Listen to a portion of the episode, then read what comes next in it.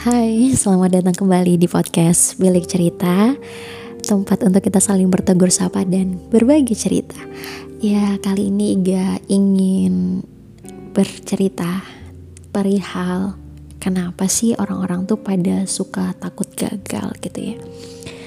Uh, Pembahasan kali ini itu relate dengan keadaan anak-anak muda sekarang yang mungkin uh, enggan atau takut mencoba sesuatu yang sebenarnya mereka udah pengen banget cobain.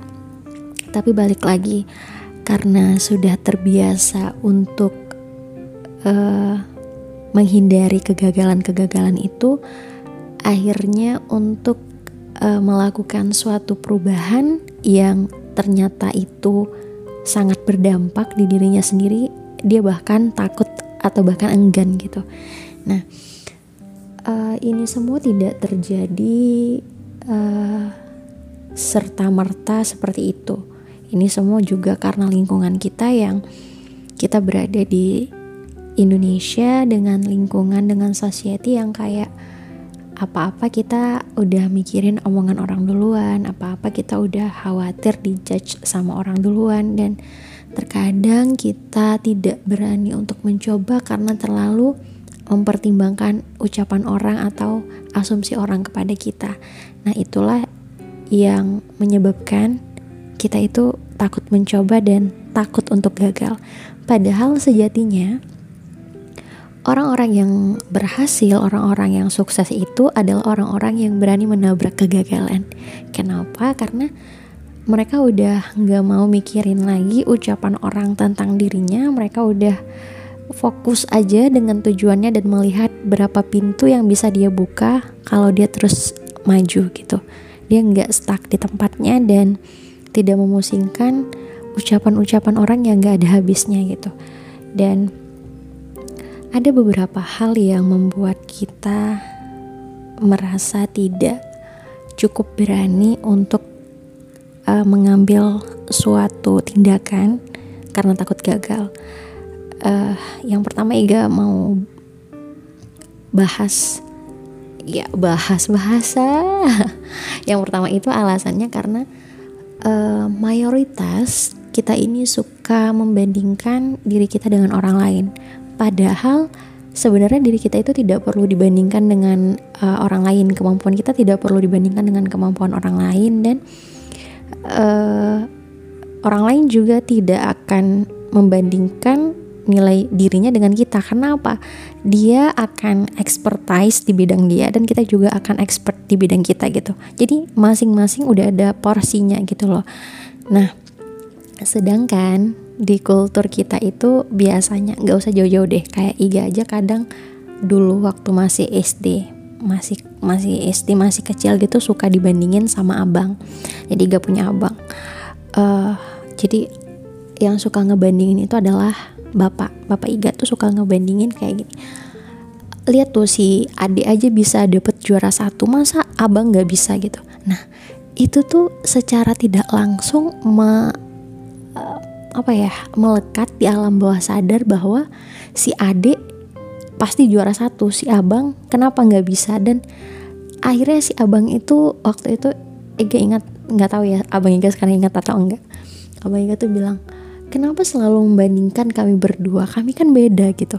Jadi di situ aja udah ada perlawanan karena sebenarnya kita itu nggak suka dibanding-bandingkan dengan orang lain. Walaupun itu keluarga kita sendiri. Dan dulu juga waktu Iga masih kecil Iga tuh suka dibandingkan dengan anak tetangga karena anak tetangga Iga itu lebih uh, santun lebih uh, apa ya lebih nurut dengan orang tuanya dan kayak nggak suka main. Kalau disuruh tidur siang ya tidur siang kayak gitu. Sedangkan si Iga ini pengennya main gitu. Terus uh, kalau disuruh tuh kayak nggak langsung gerak. Misalkan dia tolong ambil ini. Iya bentar. Iya bentar. Itu aja jadi masalah gitu loh. Kayak kan kebiasaan kalau disuruh selalu bilang iya bentar. Coba tuh lihat tuh temennya. Nggak kayak gitu kalau disuruh sama orang tuanya.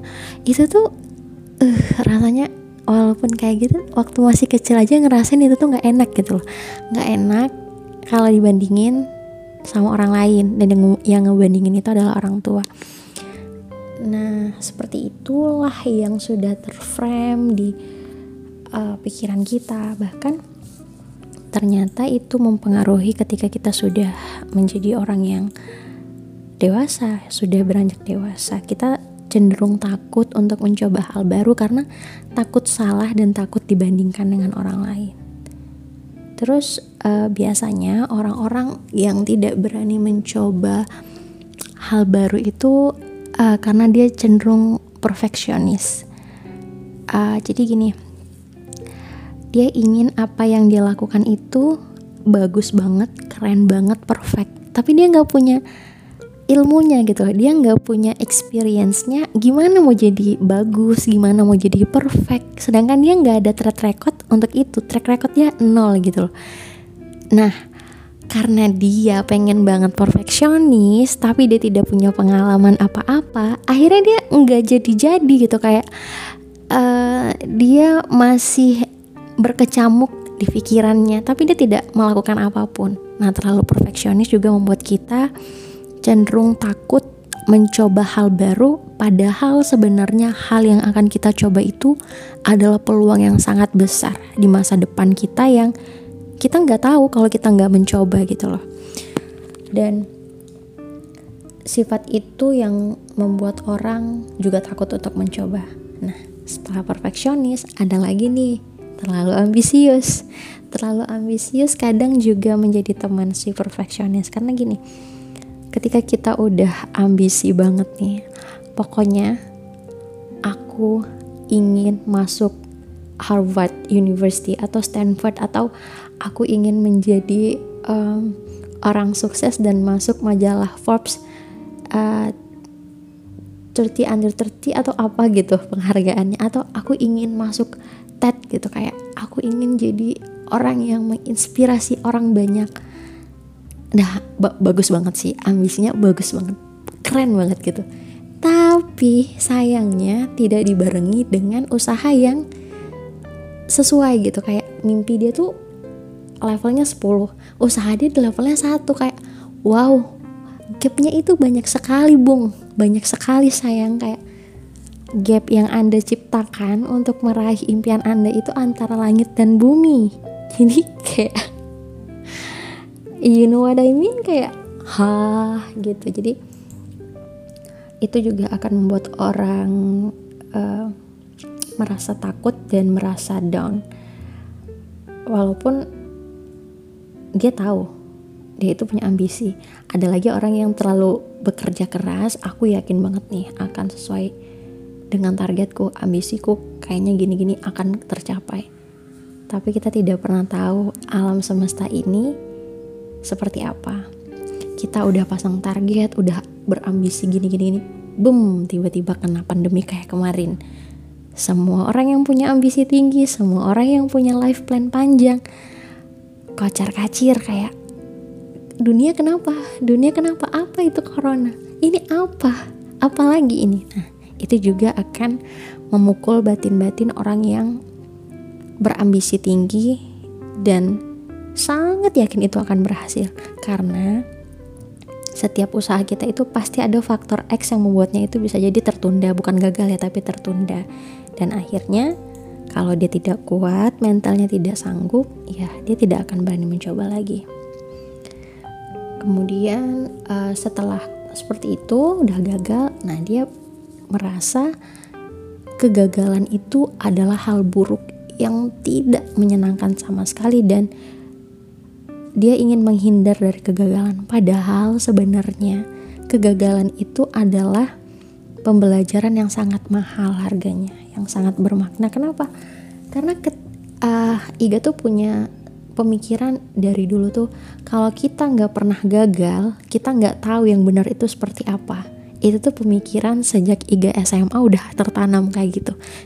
Uh, jadi uh, dari dulu tuh ketika Iga gagal mencoba oh ternyata yang benar tuh kayak gini. Karena setelah setelah kita gagal biasanya kita akan mengoreksi diri kita. Entahlah yang mengoreksi kita itu orang yang lebih profesional di bidangnya atau kita mendapat masukan dari orang-orang sekitar kita yang tahu oh kamu nih gagalnya di sini loh kayak gitu.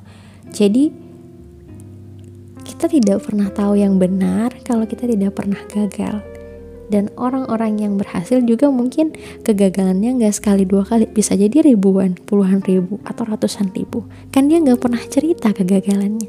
Dan satu lagi biasanya orang-orang yang ingin cepat berhasil cepat sukses dia itu selalu melihat Bagaimana caranya sukses sebelum umur sekian, sebelum umur sekian? Bagaimana caranya sukses menjadi CEO? Bagaimana caranya sukses menjalankan startup? Tapi dia lupa satu formulasi penting yang harus dia ingat. Apa? Nah, dia juga harus mengetahui apa saja resiko yang akan dihadapi ketika kita ingin sukses. Apa saja tantangan yang akan kita uh, hadapi ketika kita ingin membangun suatu usaha resiko itu adalah pasangannya keberhasilan kayak uh, keuntungan. Ada ada resiko ada untungnya. Pasti setiap hal yang kita lakukan itu punya resiko masing-masing. Entahlah itu skalanya kecil atau besar kayak gitu. Itu balik lagi dengan apa yang sedang kita lakukan gitu. Nah sebenarnya kayak gitu aja sih yang membuat orang itu takut untuk uh, mencoba hal baru dan takut pada kegagalan. Uh, kalau kita kaji lebih dalam, sebenarnya nggak ada orang yang nggak gagal di hidup ini.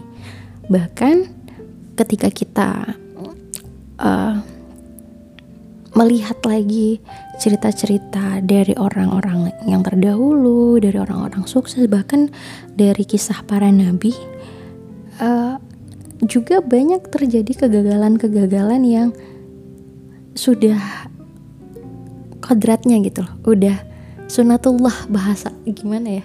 Emang udah takdirnya gitu. Tapi cara kita adalah bagaimana bisa bagaimana caranya agar kita bisa menetralisir kegagalan itu.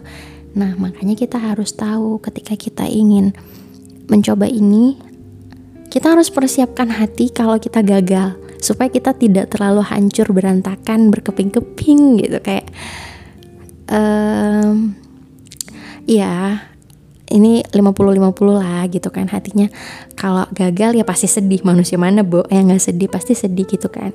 Tapi kita juga harus optimis. Oh, kita juga nggak nggak tahu ini gagal atau berhasil. Bisa aja berhasil gitu kan. Jadi kita tidak ada salahnya untuk mencoba dan memutuskan untuk berani mencoba gitu. Kurangin deh untuk ngebandingin diri kita dengan orang lain. Karena gini semakin kita membandingkan diri kita dengan orang lain maka semakin pusing hidupnya semakin merasa tidak pernah bersyukur terus nanti kalau kita ngomong sama orang aku kayaknya pengen kayak dia deh kayak gini kayak gini. Tapi kok kayaknya susah banget ya? Udah dibandingin aja nggak usah dibandingin gitu. Dia dia aku aku kamu kamu. Gitu kayak ya udah duniamu duniamu duniaku duniaku. Juga aku harus memperjuangkan apa yang bisa aku perjuangkan kamu perjuangkan apa yang bisa kamu perjuangkan karena jalan kita tidak sama jalan kita berbeda gitu. Tapi tujuan kita mungkin bisa jadi sama. Karena gini ketika kita mau ke pasar ke pasar aja itu jalannya banyak gitu. Kayak kamu mau lewat jalan utama kamu mau lewat jalan tikus atau kamu mau lewat jalan yang orang lain nggak tahu? Dari mana? Ya nggak tahu. Orang lain aja nggak tahu. Dan bisa jadi itu jalan yang cuman kamu aja yang tahu. Tapi tujuannya sama-sama ke pasar. Ke pasar ngapain? Belanja keperluan sehari-hari kayak gitu. Nah fokus aja pada tujuan kita. Jalan yang kita ambil itu macam ber, ber, beragam. Banyak banget gitu. Jadi ya memang tidak gampang untuk memiliki mindset tidak takut gagal itu tidak gampang karena memang membutuhkan proses pengenalan diri yang panjang. Kemudian kita juga proses penerimaan diri yang seutuhnya karena kadang kita membandingkan diri kita dengan orang lain karena kita tidak menghargai dan belum bukan tidak belum menghargai diri kita dan kita belum mengenal diri kita seutuhnya. Kita belum tahu nih apa sih sebenarnya yang aku inginkan atau apa sih sebenarnya kelebihan aku? Apa sih value yang aku miliki gitu? Karena Allah itu Tuhan itu menciptakan manusia beragam bentuknya dan tidak ada yang sama. Bayangkan sidik jari manusia aja tuh nggak ada yang sama. Sidik jari sesederhana sidik jari aja manusia satu dunia nggak ada yang sama. Apalagi apalagi aduh yang lain gitu loh. Sedangkan sidik jari aja nggak ada yang sama apalagi nasib jodoh dan lain-lain karir dan lain-lain. Kita punya jalan kita sendiri untuk bisa sampai ke tujuan kita. Jadi intinya mari kita mulai mengenal diri kita lebih dalam kita mencintai diri kita seutuhnya dan kita cukupkan dengan apa yang kita punya. Gini karena ketika kita merasa cukup dengan apa yang kita punya kita tidak akan membandingkan diri kita dengan orang lain. Tapi cukup dalam artian apa? Kayak ya aku seperti ini loh menerima gitu. Ya udah aku cukup seperti ini menerima keadaanku. Tapi aku juga harus berjuang untuk mencapai impianku kayak gitu.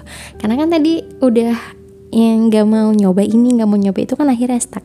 Sedangkan dia punya mimpi yang kayak impian kamu ada di level 10 usaha kamu di level 1 gap yang kamu ciptakan itu sayang terlalu jauh kayak uh gitu. Jadi itu yang harus kita uh, perjuangkan. Begitu. Oke. Okay. uh, eh, mungkin kali ini kita ceritanya itu aja. Nanti kita akan cerita yang lain lagi di episode selanjutnya.